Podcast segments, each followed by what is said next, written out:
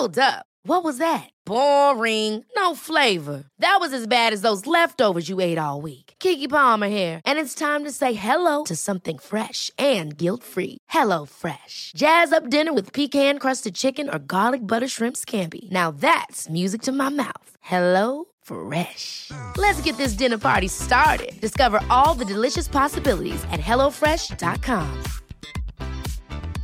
Hiring for your small business? If you're not looking for professionals on LinkedIn, you're looking in the wrong place. That's like looking for your car keys in a fish tank.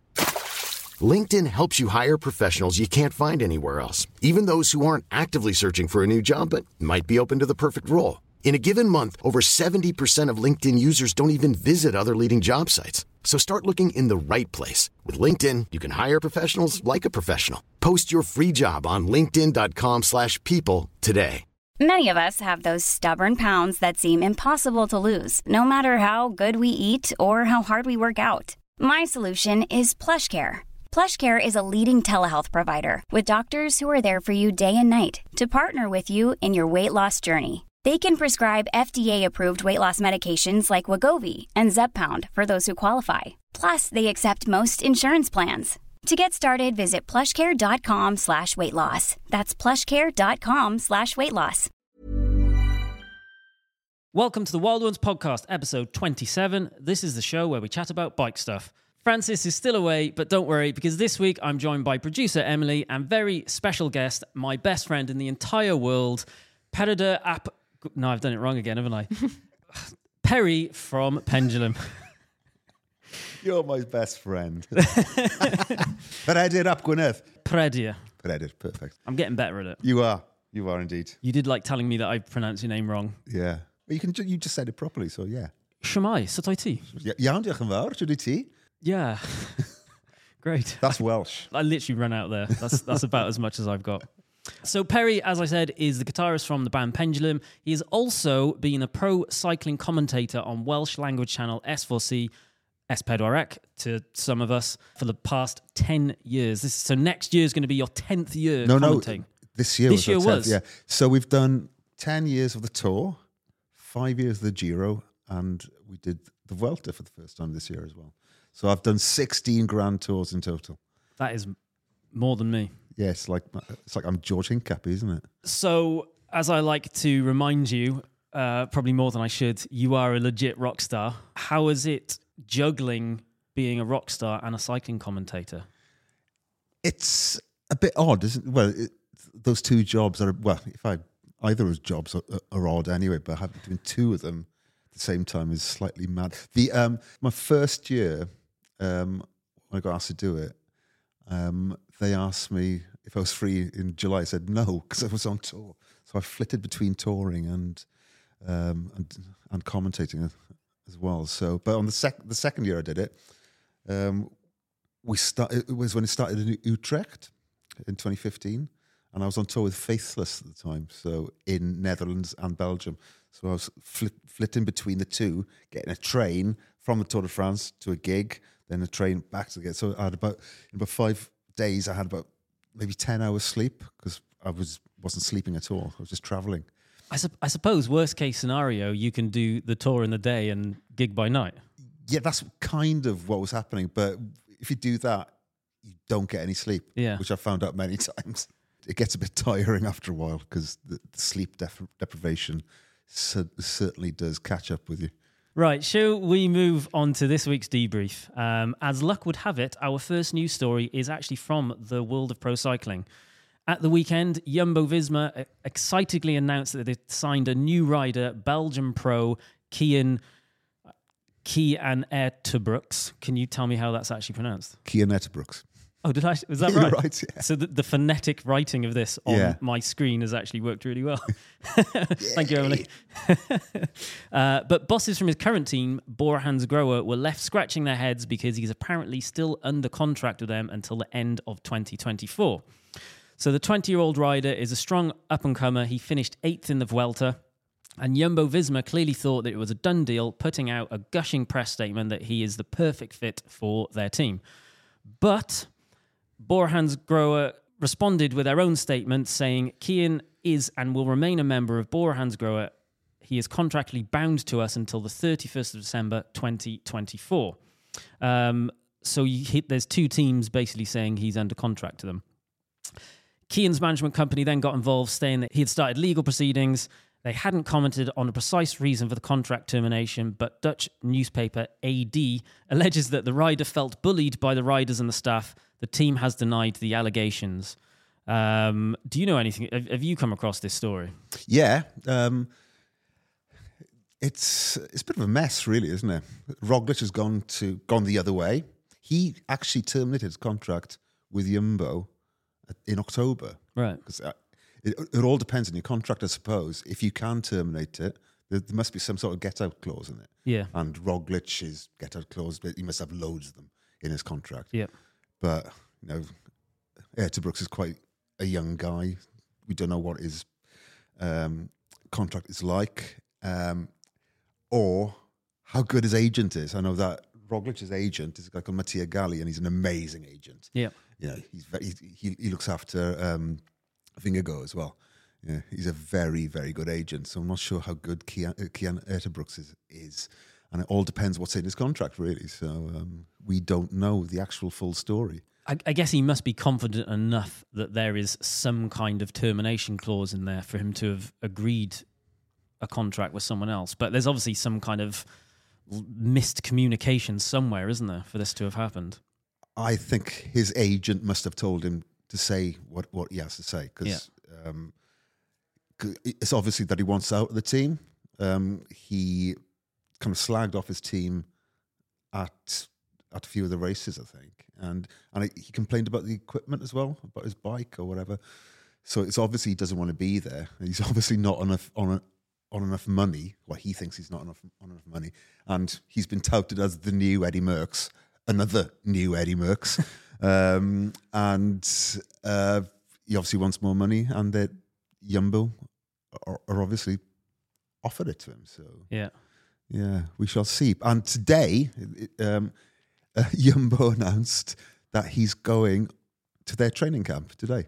I think it's in Spain somewhere, so probably Denia, but um, or It's all, Calpe, it's, so- it is all a bit of a mess, isn't it? it's yes, but if there's a rider and he's outspoken, say, saying I don't want to be in this team, Why would you want them? yeah, because the team then is going to go. It's going to give them so much bad press next year. Imagine if they kept him and go, yeah, you're not going anywhere, and he's just there being miserable, you know, Kicking and- off every and, Yeah, opportunity. and slagging the team off again. You know, it's not going to look very good at all.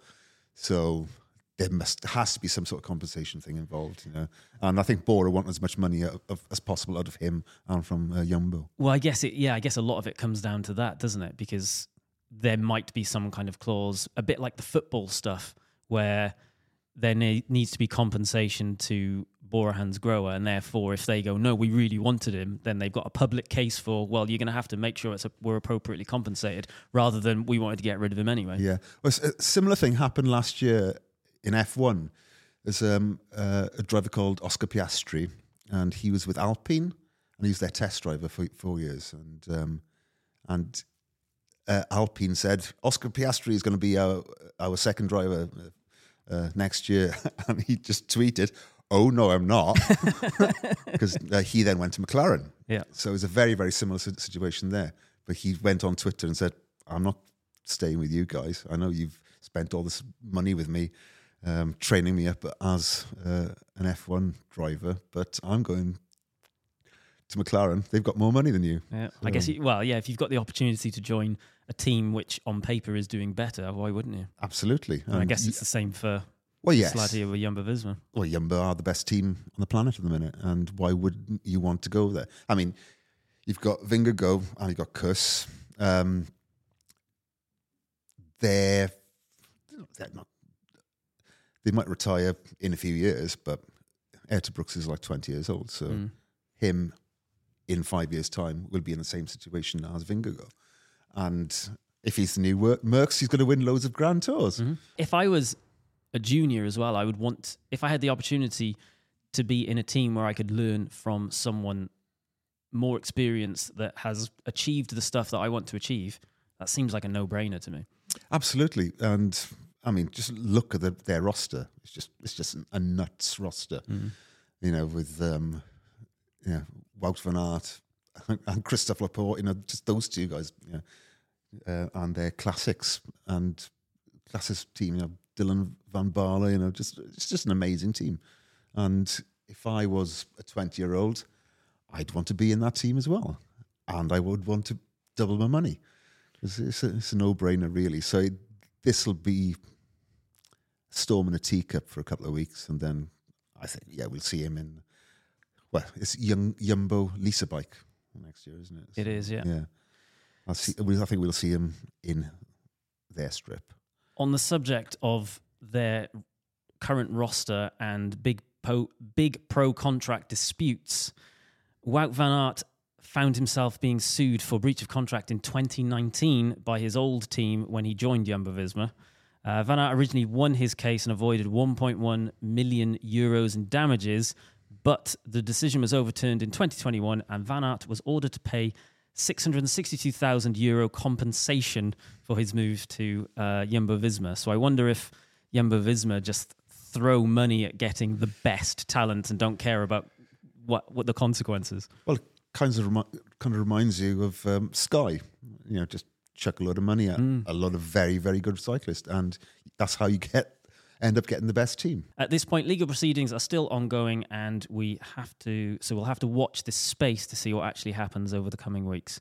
On the subject of being a commentator, how do you deal with hard to pronounce names? Because we, I'm rubbish at pronouncing names at the best of times, as sh- clearly shown by your name, which is Welsh, and me being Welsh, and I should be able to pronounce it.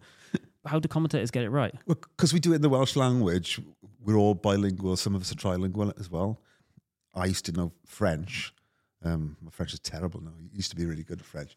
And um, another one of the guys is fluent Spanish speaker. Another one is a German speaker. So um, there's a lot of that involved because we're bilingual. It's a lot easier for us to pronounce uh, names that aren't from the UK. Yeah. So um, and that's and we actually do go through the names uh, before um, the racing starts just to make sure. There's a list on the wall in, in our com booth with all the riders and all the do- uh, dodgy pronunciations. We will go through them, make sure that they're right, Yeah. and then find if there's one we're not quite sure, we will find out because there's plenty of. You just have to Google it, and you will find out. Is your memory good enough to remember it, or do you write? Or do people write things out phonetically? Um, my memory's good enough. Some of them, I've, I've got photographic memory anyway, so Oh, here we go. I'm, I'm really lucky that way. But um, because we're bilingual, we've got kind of bit of bit of an, got a bit of an advantage there anyway. So uh, yeah, and and one of our other languages being Welsh, which is a notoriously difficult language to pronounce anyway. I think that's another advantage. How did you actually get into cycling commentating? Well, um, a friend of mine worked for this production company, and he'd seen me putting up photos on Twitter of me up on Stelvio or wherever. And uh, he, phoned me up and said, You like cycling, don't you? I said, Yeah.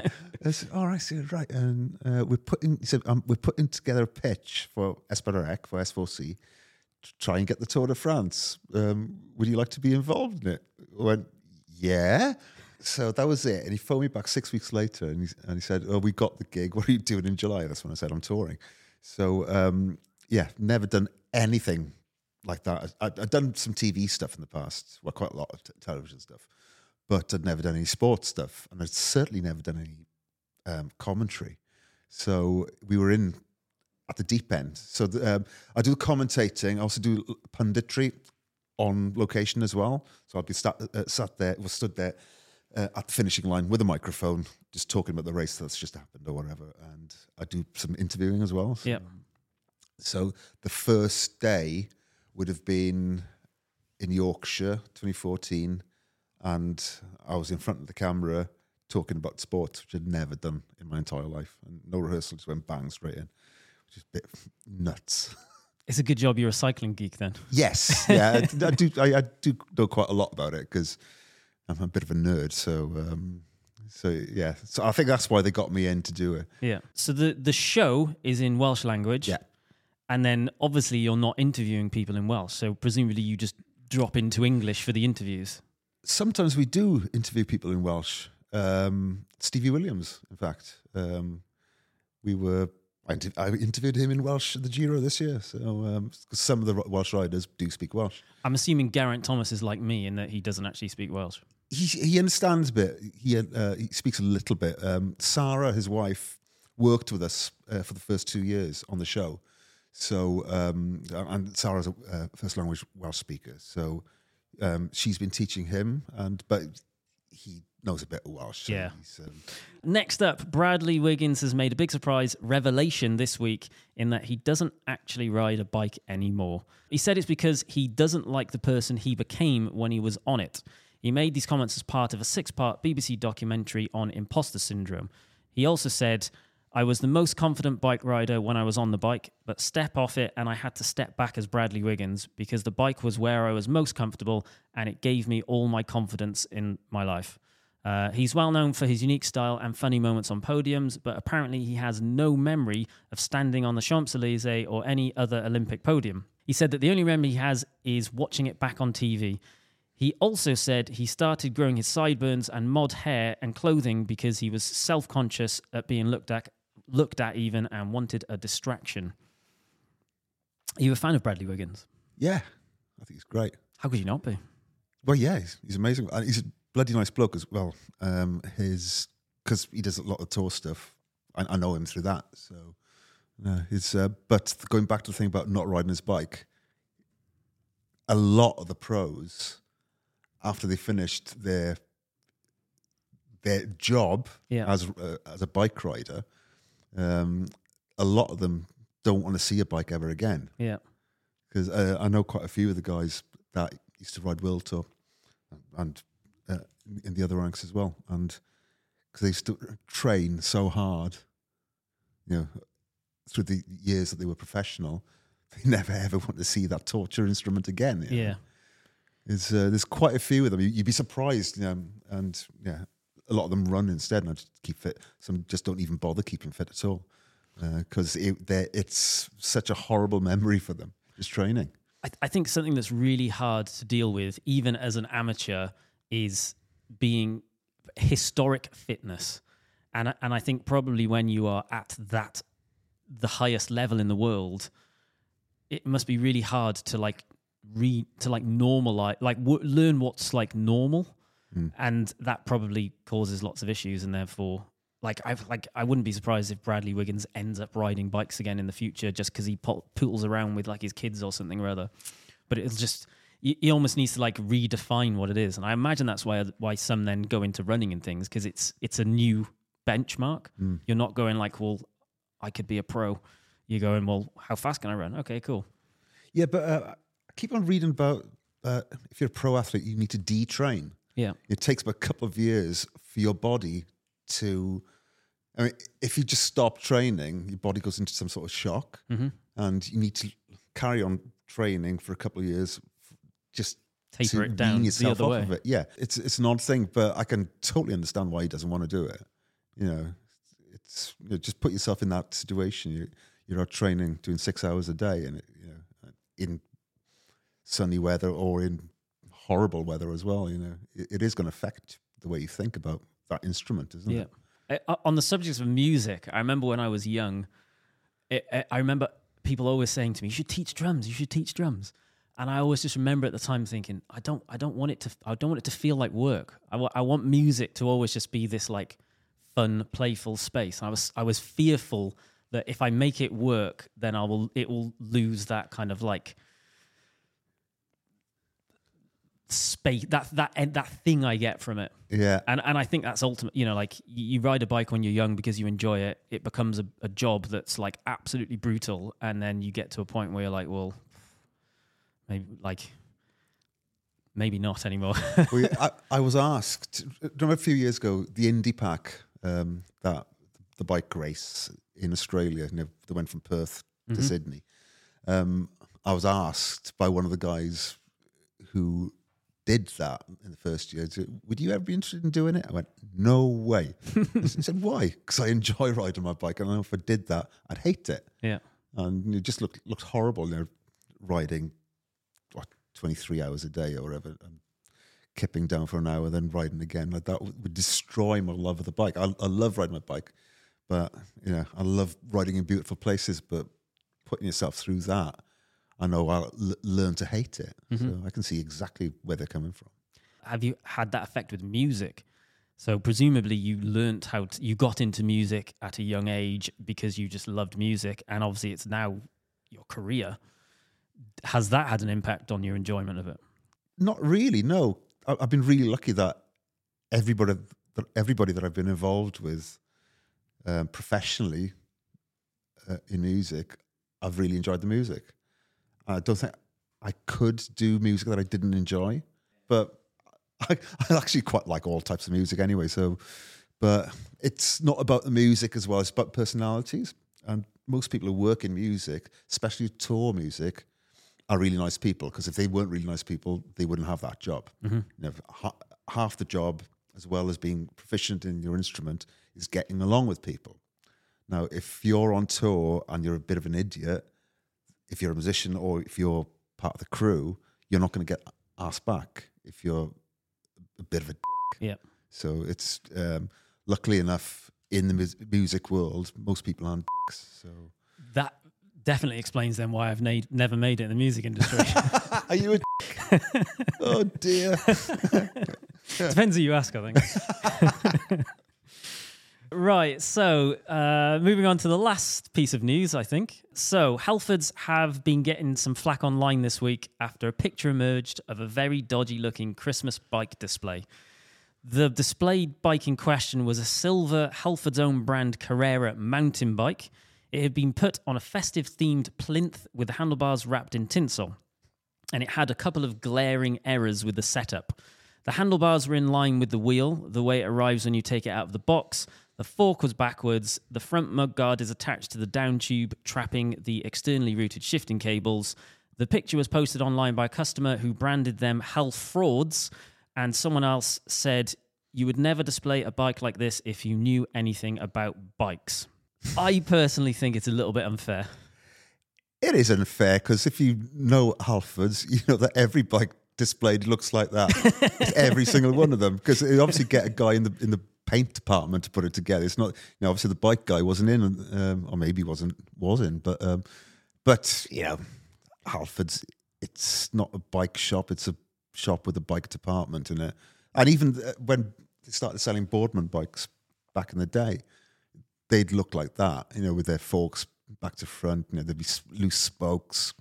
It's because they're not a dedicated bike shop, and um, and if it's not a, a dedicated local bike store, you will end up with monstrosities like this. Yeah. I'm afraid. But it, it feels to me like it's uh, an example of someone that runs the shop or whatever has said, "Can you pull that bike out, stick it on that stand, and chuck this tinsel on it?" Yeah. and they've literally just pulled it straight out of a box, put it straight on the stand. Which, if you knew nothing about bikes, is probably what you would do. Yeah. You know, we know bikes inside out, so we know that you need to turn the wheel around, put the bars in, etc., etc., etc.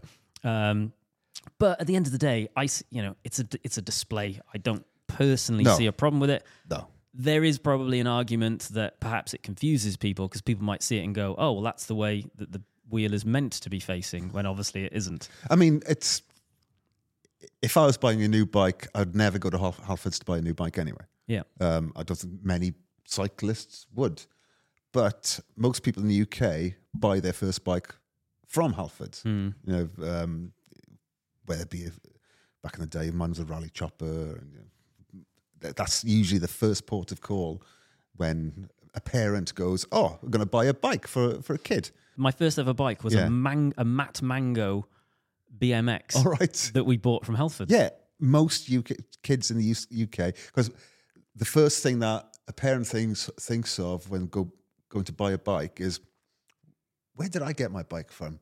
Halford. You know hmm. what? I'm going to go to Halford's and buy my my. It's, it's where kids get their first bikes Yeah. usually, and it's not for bike nerds like us. It's for people who pootle about, you know. And but and but the Carreras, they're really good bikes, aren't they? Well, you won't race them, but you know it's okay for commuting things. Isn't it? Yeah, yeah. That I mean, I, think see loads of them around. We've got one here somewhere. I think we did. Yeah. We did an entry level bike video on one. It was it was all right. I'm going to give them the benefit of the doubt that if someone wanted to buy the bike, they would have set it up correctly. Yes. But I'm not going to say that as fact. No. That is speculation. Yes, but I, I'll go back to the, saying a bike bike nerds like us would never ever buy a bike from Halfords anyway. It's non-bike nerds that buy their bikes from there, unless it was a Boardman. Did they sell, still sell Boardman? I think they Uh, bought Boardman, didn't they? yeah, they did. They they did it once upon a time. I don't Yeah, know. I haven't seen a, I haven't seen Boardmans around in a long time. No, it's yeah. Does Mm. anyone know in the comments of this video slash podcast? Let us know what happened to Boardman. You can email in as well if you want. Yeah. Wild Ones Podcast at cademedia.co.uk. now, on to our big question. What cycling moments would the most memorable for you to comment on? So you've been commenting 16 grand tours over the last decade. Yeah. Um, I want to know some of the most iconic moments that you've had a microphone in your face and you've been going, "Oh my god!" Blah, blah, blah, blah, blah, blah." Yeah, some of these uh, uh, I've been commentating on some of these. Um, it's me there on the ground, actually um, on location Yeah, in front of the camera. So they're not all commentary. The first one was the first day at the tour. kind of as as a non TV person, that's Yeah. the same thing to me. Commentating and being there with a okay, microphone. all right, okay, yeah, okay, fair enough. I'm sure it's a different job to you, but to me, it's the same thing. Yeah. Uh, for me, a commentary is when you're in the com booth going, "Ah, blah, blah, blah," and um, and then being on location is you're kind of presenting as well. So, Got you. Yeah. So uh, the, the first stage I, we ever did with the Tour de France, it finished in Harrogate, and that's when Cav fell off his bike at the, at the finishing line and broke his collarbone. And uh, stage one, and that happened right in front of me, and I, and I, saw what happened, and I saw him go like that, and I saw the way that he held his body. Went, oh no, oh mate, Yeah, that's the first ever first ever stage that Yeah. you were part of. Yeah. And it was the 2014 Tour de France that Yeah. started or In- finished in- in, Harrogate. Yeah, Yeah. when it started in Yorkshire, and it was um, you know it was gutting, you know, and see you know you could see his jowls just go down. I- I knew exactly what happened. Yeah. Oh no, he's broken his collarbone, and you know, starting in the UK and. Know, for British rider, for that to happen to him, you know, it's just terrible. Uh, That's yeah, probably just the UK part of that must have been Yeah. so like significant, and Yeah. he So that's able to stage one that he got uh, got the injury. So can you imagine if he would would have gone on to win a bunch of stages in 2014, he would have beaten Merckx's record by Mm-hmm. Yeah. now, and not just equal it. So yeah, what could have happened, eh?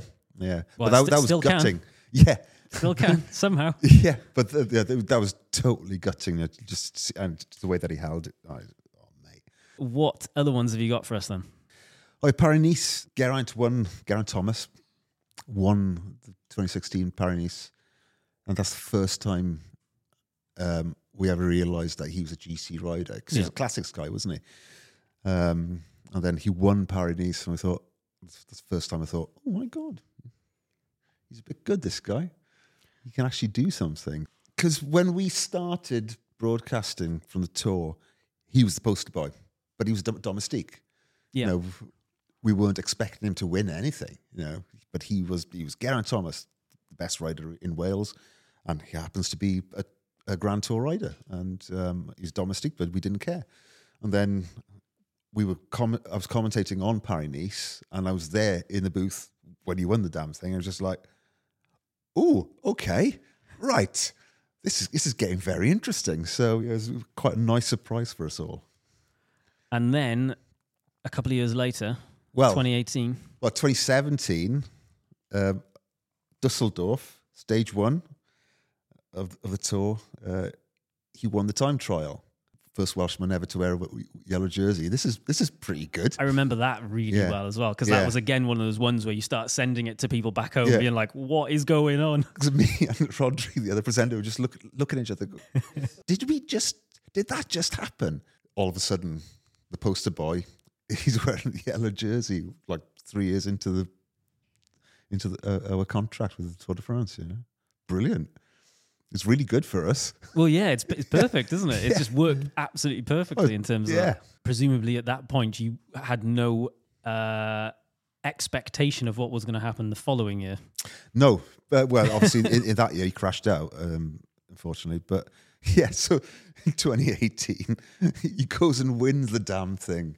You know, Welsh guy winning the Tour de France. Yeah, it's mad, isn't it? yeah, then we went ballistic. We were live again from the Champs Elysees, and we got a message through our uh, in-ear systems going, "We're extending the show by one hour." We're like, while we're on air, I go, "Oh God!"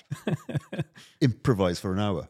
We got Geraint Stad in to do an interview in Welsh. We got Brailsford in to do an interview in Welsh. In Welsh. Yeah, Dave Brailsford lives in lived in uh, Deiniolen in North Wales Oh, as a really? kid, so he, he speaks Welsh. Sarah, Geraint's wife, uh, in in Welsh. We got Sarah's dad. we got everybody who could speak Welsh on the. Sh- there were so many Welsh flags on the Champs Elysees that, that day. Uh, oh yeah, you, you know the, the flag that, that he had. Yeah. that's my flag.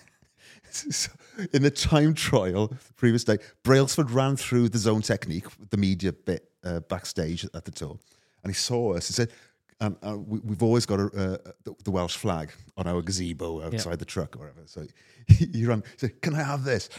And, I, and I always buy the, the Welsh flag. It's tradition that I buy it, and he r- ripped it down and gave it to Geraint. So at the end of the time trial that day, that's Geraint wearing my flag around his shoulders. And that's him on the Champs Elysees with the flag around his shoulders on the podium as well. And, and I, uh, my line was, um, I said, "Oh, this is really going to get him back on. This is really going to tug at the heart, heartstrings." And my line line was, "The dragon is around his shoulders, but it's also around his heart." And then I started bloody crying. As I said that, a tear came down my, my cheek, and I totally choked up on live telly. it's like, yeah. So and yeah, and apparently got a lot of people back home, but it wasn't. I wasn't. I wasn't supposed to get myself. Yeah. But yeah, I yeah, I made myself emotional on live telly. So that was. Uh, I, I would imagine doing that job, especially as a Welshman in Welsh language with a Welsh winner. There's just there was just I bet the that little bubble that you were in was absolutely buzzing. Well, it was because we're such a small nation. It's stuff like that doesn't happen to us. We might win at the rugby once in a while, Yeah. the Grand Slam or something like that. But um, you know, with football or any other big big sports, it doesn't really happen to us. You know, this is the equivalent of wi- winning the World Cup. You know, winning the Tour de France is one of the, biggest sports um, uh, events of the uh, of the year. You know, it's one of the most watched sports events. You know, it's up there with the Olympics and whatever what have you. I actually looked it up the other, the other day. It's allegedly, I'm saying allegedly because it's based on the A- ASO's figures, the second biggest sporting event in the world after the Football World Cup. Yeah, So annually, it is, I think, the joint. I think that the uh, Super Bowl is the only equivalent to the Tour de France on an annual basis. yeah. And for something like that to happen to such a small nation as Wales, you know, a nation of three million people, which doesn't really win that much because you know, it's such a small nation, it was insane and just blew our tiny little minds. We, we've done a very typically Welsh thing here, and we've actually just talked about Wales for like the last 20 minutes. Um, Sorry. but now wrapping up our section dedicated to Wales. Um, the the last one on your list was from the 2021 Tour de France and all things Wout van Aert. Ever catch yourself eating the same flavorless dinner three days in a row? Dreaming of something better? Well, HelloFresh is your guilt-free dream come true, baby. It's me, Keke Palmer. Let's wake up those taste buds with hot, juicy pecan-crusted chicken or garlic butter shrimp scampi. Mm. Hello Fresh. Stop dreaming of all the delicious possibilities and dig in at HelloFresh.com. Let's get this dinner party started. Hiring for your small business? If you're not looking for professionals on LinkedIn, you're looking in the wrong place. That's like looking for your car keys in a fish tank. LinkedIn helps you hire professionals you can't find anywhere else, even those who aren't actively searching for a new job but might be open to the perfect role. In a given month, over 70% of LinkedIn users don't even visit other leading job sites. So start looking in the right place. With LinkedIn, you can hire professionals like a professional. Post your free job on linkedin.com slash people today. Oh God, yeah, the um, Ventoux. You know, when he won the Ventoux, it was just like, and it wasn't just one Ventoux; they, they climbed it twice. Yeah. and you know, and so in that tour, he'd won the Queen stage, he won the time trial, and he won the sprint stage at the Champs Elysees, which is incredible. You know, it's one of those things you never ever see. You know, that guy's so talented. He, he's a better mountain domestiques than a lot of the main climbers and the rest of the peloton. he's just insane. You know, it's got this power as well. It's, it's not talent; it's just power. He's just that strong. You know? He's, he's a big boy, isn't Yeah, he? he's big. He is one of the the few cyclists that is so dominant at what he does that he doesn't even have like an, a glimpse of arrogance about him, Hmm. and that, I think that's actually quite rare because you you get a lot of like you know like Sagan. Like I love Sagan, but like you know he's he's doing pulling wheelies up mountains and things, and he's like messing about and things, and there's kind of a bit like I'm. He knows he he knew he was good, and he let everyone know that, hmm. which is fine because that was his thing, and he was good. But like Wout van Aert, he just always seems just he just wants to get to business. He doesn't want to faff about. He's like, right, let's just go and win some stuff. Well, yeah, uh, there's been a lot of talk about him doing Giro, GC at the Giro. Know, He mm-hmm. said, I don't want to do it because I don't want to come fifth or whatever. But, you know, if he was like 10 kilos lighter than what he was and a little bit shorter, you know, that guy will be winning um, uh, Grand Tours. Yeah. But then again, winning something like the um, the Ventoux stage in 2021, you know, that is a one off. He would have been knackered the next day. He wouldn't have been able to do that again on the next stage, Yep. you know, because that would have, he would have left everything on that road. And uh, yeah, but I think if, if he was 10 kilos lighter and a little bit shorter, then he'd be up there with Vingegaard and, and those, the rest of those guys. We were talking about the 2022 Paris Roubaix and all of the excellent things that came from that. Well, that- yeah, 2022 Paris Roubaix. That's when they were racing from the off, basically, and you know that first hundred odd kilometers without the cobbles, where they just put along when, the, but there was uh, echelons, and it just went, it just kicked off, Yeah. and it was like a, the craziest one day race I've ever seen from beginning to end. You know, it was just like just non-stop action. Yeah, so it's probably one of the, well, for me, the best one day race I've ever seen. But the one the year before as well, one of the terrible weather, the first Paris Bay Femmes, um, or the women's Paris Bay, whatever they call it, you know, with uh, Lizzie Deignan. That was just a masterclass in cycling. You know, the way that she went off on her own, rid, rode off solo in that horrible weather, in all the mud, and the way that she kept on correcting, you know, her back uh, wheel would slip out, she'd correct it, and just like it's just a masterclass in cycling. Proper skill, isn't it? That was the best. That's not that's not blagging. No, that's one of the best cycling I've ever seen. For, Yeah. for one person showing me how to ride a bike is that that's how you do it. Lizzie Deignan, 2021, uh, Bay. I remember me and Emily watching that, and we were just losing it. Yeah. Which is why when we went to the charity event, the Garmin charity event a couple of weeks ago, I was trying to convince Emily to buy, to bid an extortionate amount of money on Lizzie Deignan's uh, signed jersey, Oh, God. How much did it go for? two and a half grand. But she agreed to ride with the person that. won. Oh, I'm just hoping one day she'll agree to come on our podcast She should do. instead. Yeah, yeah. Yeah, she's a bit of a legend. she's training for the Olympics now. Yeah, after two babies. Incredible. What a sports person she is. Mm-hmm. You know, just what an amazing athlete. You know, to do that, it's just wild. Have, have you ridden cobbles? Yeah, I hate it. Same. I absolutely hate it. I went, um, we had a day off in Brussels, so I took the train out to Oudenaarde and I did a loop. It's called the Orange Loop uh, that took in Koppenberg, Oude uh, and a bunch of other famous bits from uh, Flanders. And I was like, this is horrible. I never, ever want to do it again. So I've never done it again. I hate it. it's the most difficult thing. Uh, doing Cop, uh, Koppenberg, right? It's the most difficult thing I've ever done on a bike, and I've done all the big climbs in the Alps, you know, like all of them. But doing that little one k climb is the most difficult thing I've ever done in my entire life because it, it was in Octo- October. It was all greasy, just like, and I filmed myself doing it as well, and it's very, very funny. it's like, it's yeah, I was a mess. Never, ever, ever want to do cobbles ever again. And I have the utmost respect to all those guys and girls, ladies and gentlemen who do that that type of racing. It's you know, having done it for an afternoon, I never ever want to do it again. And this is why pro cyclists quit riding bikes. yes, yeah, exactly.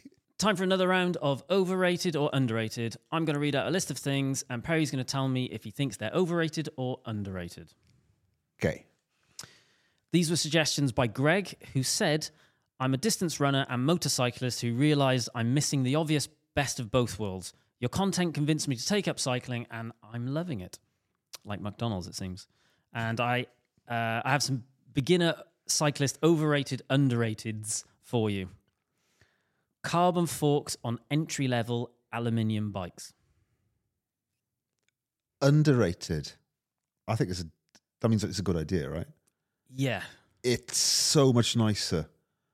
The ride with the with carbon forks. Yeah. I actually really like this because that's the kind of thing that bike nerds like us will go, well, yeah, obviously it's better. Yeah. But actually, it is a really good beginner question because you probably go, well, I don't know, do I need a carbon fork? Yeah. If you can have one, the answer is yes. It will well, nearly always be more comfortable. Yeah, because you, you know what? Every time I've ridden a bike, a cheaper bike that has got an alloy uh, set, set of forks, it's like, oh my god, this is so horrible. It's such a harsh ride. You'd think it wouldn't make that much difference, but it actually does. It's also weight isn't everything, but it's also a very easy place to save a bit Yes. of weight on a bike. I mean, the bike I'm riding at the minute is an alloy one. I've got a Canyon that I'm I'm using, and I just love it. Yeah. Underrated, agreed. yep. Uh, upgrade into a dedicated bike computer instead of a watch. Yes. Underrated. Yeah. It's. I mean, if you, I had was it, you know the Garmin Forerunner.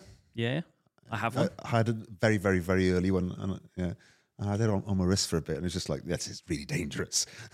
How fast am I going? Who cares? But it's like, hey, it's yeah, always dedicated. It, it, you got bigger screen, does more stuff. It's in color. It's pretty pictures. Yeah, even the cheaper ones are, are great now. I'm going to disagree you on this one. Why? So, uh, the modern watches do as much, potentially even more than, well, no, at least as much as a bike computer. And uh, this is the triathlete in me, triathlete in me coming out. Running and swimming. What do you want to do? Because that it's a watch, it doesn't mean it has to be on your wrist. Well, yeah, you can have those thingies that Exactly. So Yeah, you yeah. could just attach it to your bike. Yes, it will be a small screen. That's what I did with my Forerunner. I got the attachment Yeah. that uh, goes on the on the handlebar, but it's still just tiny. Or you can be a sniper and turn your watch around so it's actually on your inside of your wrist. Or if you're on the hoods, or if you're on- the tops like that. Well, like, Just, just well, if you're on the tops, you're not caring about anything. Then are you? You're not thinking, oh, how fast am I going? if you're going uphill, you are. Oh yeah, maybe. Yeah. I'm doing 25 kilometers an hour up Alpe d'Huez. No, well, I've never done that, but in my dreams. But yeah, anything. If you can see the screen, you're definitely on the handlebars rather than. I mean, yeah, now those watches do everything, but the big screen though Uh, is is- that is- is yeah. one hell.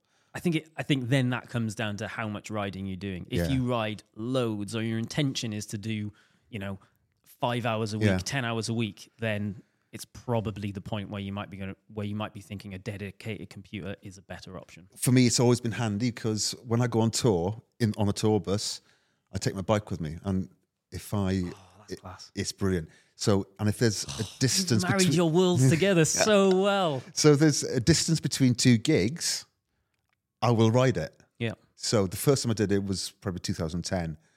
Um, I bought one of those Carradice bags, you know, the, the, the canvas bags Yeah. um, uh, like a saddle bag thing.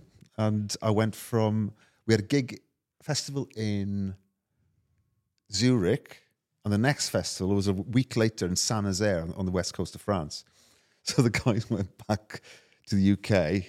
I, I, I just cycled across across France I love that. into a headwind um, for six days solid, but I still got there before the tour bus did, and and, and that's what I do. So, and for me, a, a computer is very very handy. You have to have one really. I know you're going. I, I was going in a straight line, but still, the route, a big route on the handlebars in front of you. was very- Next time an opportunity like that comes Yeah. around, I'm coming with you. Okay. 'Cause, You know, that's where that's where best friends really become of best, course, best friends. yeah. We, we could do a film about it. Should do it on a tandem. On a- no, that's a bit too much. No, but um, and the last time I did it was when I was on tour with Faithless, and um, it's obviously just before COVID, and um, I started from Zurich again and went to Ghent. So over four days. Day one was over the Black Forest. Day two was over the Vosges Mountains. Day three was over the Ardennes, and day four was over Flanders. But I missed out all the cobbles. Nice. Yeah, so I just love doing that type of stuff. But and you know, my Garmin, the Edge it's like I've got a brand new one now, which is mint. And uh, yeah, it's just it's take well, I've done hundreds of thousands of kilometers in it. So Washing your bike after every ride. I don't like uh, riding in the wet. As the reason I don't like riding in the wet because you know this thing here Collarbone. that is very very important for my job. So anything, any type of risk that's involved with cycling, you know, it's a, it's a, it's a risky sport anyway, isn't it? You know, You're on two wheels, two skinny wheels, going really really fast. Uh, not really, but for me, the risk is too much. You know, I've I've, I've stacked my- bike a few times and I've come off quite a few times, and luckily I haven't broken anything. But you know, Gets into your head, stuff like that, if doesn't that if I, if that breaks, and I'm, it's a week before a tour, tour's over, it? hmm so I, I can't do that. So um, I only kind of ride w- when the weather's nice or or dry. Yeah. So my bike doesn't really get that muddy. So I don't do it. af- If I, if I was riding in the mud, then yeah, definitely, because it would destroy my components. But the way that I ride, uh, no, So you're saying un- overrated, overrated. overrated. Yeah, I'm going to agree Yeah. because, yeah, I do believe you should clean your bike regularly, Mm. but that doesn't mean you need to clean it every single time. Yeah, I agree. Uh, joining group rides. Um, I do most of my riding on my own, so overrated. I live in South London now, but uh, uh, we moved five years ago. But there was a great group of people that I, was, that I rode with in North London. In uh, there's a bike shop in Hackney called Pretorius, Mhm. Pretorius Bikes, and uh, uh, so and I used to ride out with them every Saturday and Sunday, and that was amazing. Really lovely, lovely bunch of people, and uh, it's uh, a solid group of of cyclists as well. Teo uh, Gegenhardt used to come and ride with us. You know, Dan Craven used to ride with us as well. So we had some really, really good riders coming out with us, and some of the, you know, some very, very talented riders. But it was so much fun, and if you can get in with a really good bunch of mates, then it's brilliant. That That's the point I was going to make. Yeah. It's underrated subject to the people you're riding with. Yes, it's. I mean, you wouldn't go out to, to the pub with people that you hate, right? You know, imagine you going out to the pub and couple of people and you just don't like them. Yeah. That would be miserable. It's Well, the same thing with bike, uh, uh, riding your bike. Really, This is what happens when I go to the pub with Francis. I just have to put up with him f- for a bit. He's going to see this. You know, Right, one last one. yeah, Being a rock star, overrated or underrated? overrated. Is it? Yeah, Ah, it'll always be the like pinnacle pedestal job career thing for me. it, it. I, I, I am very, very lucky that I get to do what I do. Incredibly lucky, and I, and I do pinch myself actually when you're on stage going, uh, but you know, it is. You just call it a job. It is a job, and you Yeah. kind of get used to it. But I do step back and I go, not everybody gets to do this. What's You the are- biggest biggest crowd you've performed in front of? 150,000? Oh, that is absolutely wild. Yeah, those um, Hyde Park with Natalie Imbruglia. Funny enough. Yes, I played with Natalie Imbruglia for nine years. So, yeah, we did the. Um, it was um, there's a Prince's Trust gig, and about to go on stage, and you know, you go on. He did uh, that gig. Everybody did like four songs. You know, Take that, we're doing it. It's a, it's a very pop thing. Yeah. and um, and it was, every, you'd get introduced, and um, there was this guy waiting to uh, introduce us, and we, we were stood at the side of the stage. So was he, and I was looking at him. I know him from somewhere. I'm like, is that the singer from Del Amitri? Uh, he, he turned around at me and he winked at me and said, "All right." And, then, and, and he walked on stage first, obviously, and then uh, everybody uh, the main presenter went, "Ladies and gentlemen, David Duchovny is bloody Fox Mulder." It's like, oh my god, it's Fox Mulder off the X Files. He just winked at me. so yeah, that was yeah, funny little moments like that. Is uh, makes it yeah. I think uh, when I occasionally meet uh, people that are at the absolute top end of whatever they're doing, I always find it really surprising to learn that a lot of people in that place are just kind of like normal people. And, Yeah. And are, are actually also kind of like, oh, it's mad that I do this. Yeah, yeah, I think there's actually very few people that get to that level and actually just like, yeah, this is me. yeah. This this is this has always been me. It's actually It's- kind of like, wow, this is this is this is huge. Yeah, a- am I any different to anybody else you've ever met? Yeah, yeah, you're a rock star. No, but i- if if you didn't know what my job was, You had champagne with breakfast. you bought your own caviar. apart from the champagne and the caviar, uh, um, I think I'm just a normal bloke. No, you are. You I'm are. a, a bit gobby, but you know, I'm just. You're you're yeah, you you're very grounded. You're a very normal person. and that's what. that just gets to do really cool stuff. and most people in the music industry are like that. I think there's a lot of celebrities who are who are not grounded though as well. I have met a couple. There's some weirdos. Yeah, Oh, go on, but give- name- but then again, in real life, in just in normal life, there are those people as well. True, very true. It's just like you know, there are some people who go, I don't, yeah, and sometimes those weirdos get to be famous. You know, it, it's not being weird. That's not a trait to be a celebrity. You know, being a weirdo. Yeah, it's, it's like in all walks of life, you get odd people. So enters Francis Cade and Jimmi Nichols. uh, keep sending in your overrated, underrated suggestions to Wild Ones Podcast at cademedia.co.uk and we might read yours out in the next show. Next, on to Fluff Up of the Week. This week we have a Perry edition of Fluff Up of the Week. Do you remember what you what story you were going to tell us? It actually isn't from this week. It was from wasn't it a touring a touring mishap? Oh shit, what was it? oh yeah, yeah, yeah, yeah. All that rock star lifestyle, isn't it? They st- those memories start disappearing. God, I'm so drunk right now. You wouldn't believe. it's all that champagne for breakfast. I haven't had a drink in two weeks, honestly. Okay, my fluff up. It's not a fluff of the week. It happened years ago. Uh, I was doing a gig in Wales. Uh, my old Welsh band that I had ages ago, um, Welsh language band. We did a gig in, gig in Cardiff, and um, and we were in, I think possibly the halfway in of Is it Pontcan Arms? Is that is that a pub? uh, or it could be the halfway, not the halfway pub. halfway. What in Llandaff? Yeah. So literally, I think I believe it is called the halfway because it's in between the two cathedrals. that's right. Yeah. Just off Cathedral Road. Yeah. And oh, uh, local knowledge. um, yes. so we're in the pub. We're on the way to another gig, and we're just, we were just having lunch there. And somebody came round. You know the um, the seafood guys. They sell cockles and mussels and uh, whelks and stuff. And so I, I was eating my lunch. I really fancied some cockles and some whelks and some mussels. So I bought everything, one of each. And I, I, just, I just love seafood and I ate the whole lot. I feel like I know where this might Yeah. be going. so then we had a gig in Lampeter, in the university in Lampeter. So in the main hall.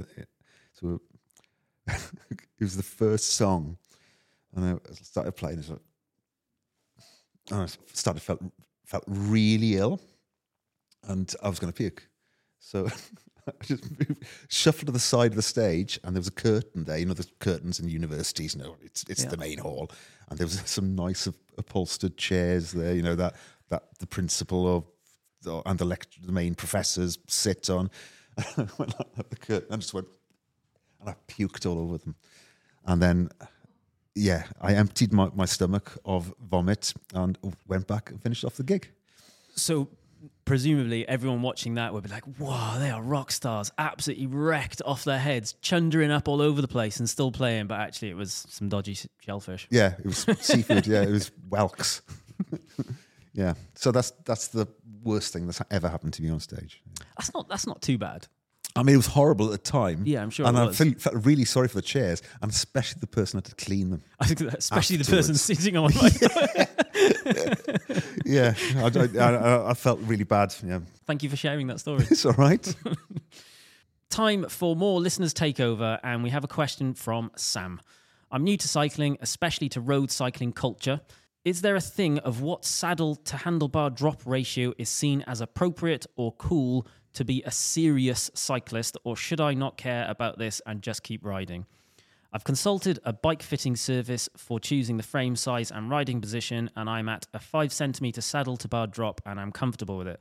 The setup just doesn't look that sporty or pro, but I'm not that into racing and more into long distance rides. Should I be worried about this, and does anybody else even care about this except me? if you're comfortable on the bike, then that's the right fit. Doesn't matter how high your saddle is. You know, it's all to do with how, how long your legs are, really. If you've got short legs and you've got a high saddle, it's just not going to work. So um, don't worry about how high your saddle is, what it looks like. If it's comfortable, then it's the right uh, height. Uh, um, I've been lucky enough to go on uh, training camps with, with some pros, and I asked this same question to You a love pro. a name drop, don't you? Oh yeah, I didn't say who the pros were. um, and, and I asked the same question. I- asked them about bike fit, and- and the answer was, if you can go out for a five-hour ride, and when you get back and you can walk without any pain, that's your bike's right. So if if that saddle height is fine for you, if you can go out for hours and come back and walk around without any pain and not have any any issues on the bike, it's exactly the right height for you.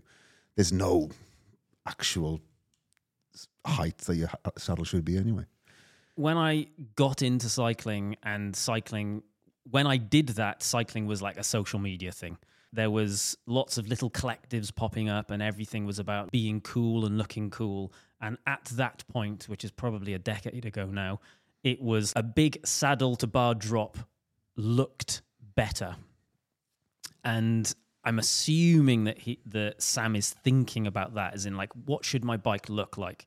And I think the more I've gone on with riding, the more bikes I've ridden, the more I am in your camp where you are now, which is I do not care what it looks like as long as it fits right, it rides well, it feels right, it has that nice when when I get out of the saddle, it's got that zip that I want it to have.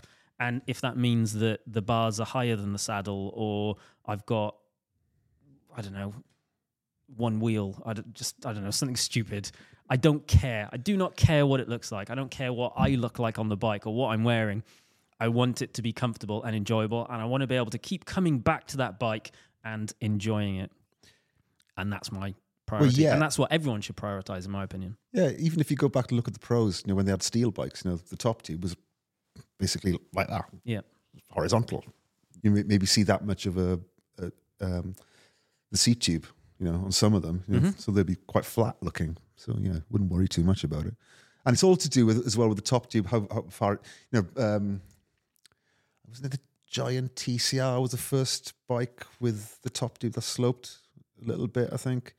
Um, so it's however whatever the angle is on your top tube, then your saddle's going to look higher anyway. So it all depends on the geometry of the bike itself. Yeah, Or yeah. the frame itself, sorry. yeah. Uh, Sam, I would say I feel like a proper like agony aunt. It's like a well, like one of those little columns, isn't it? Dear Deirdre. Dear, dear Deirdre, yeah, I could be Deirdre. Um, d- don't worry about it. Don't don't care what people think. Um, enjoy riding your bike and do whatever you need to do to enjoy riding your bike comfortably and want to keep coming back to it. If you want to send in any questions or stories for us to read out on future episodes, you can by sending them to wildonespodcast at cademedia.co.uk. That's the third time I've said that. Hopefully, we're going to get lots of emails this week. Uh, that's all for this episode. Thank you very much for joining us, Perry. Francis is back next week. Is he? Yes, he is. Francis is technically back now, but he will be in next week's episode. Yes. Also. Uh, if you like this episode, leave us a five star review, follow, subscribe, share, etc. Thank you. Goodbye. Hwyl fawr. Oh, I should have said that, shouldn't I? Diolch. Diane. Learned that from Geraint Thomas. Ever catch yourself eating the same flavorless dinner three days in a row? Dreaming of something better? Well, HelloFresh is your guilt free dream come true, baby. It's me, Keke Palmer. Let's wake up those taste buds with hot, juicy pecan crusted chicken or garlic butter shrimp scampi. Mm. Hello Fresh. Stop dreaming of all the delicious possibilities and dig in at HelloFresh.com. Let's get this dinner party started.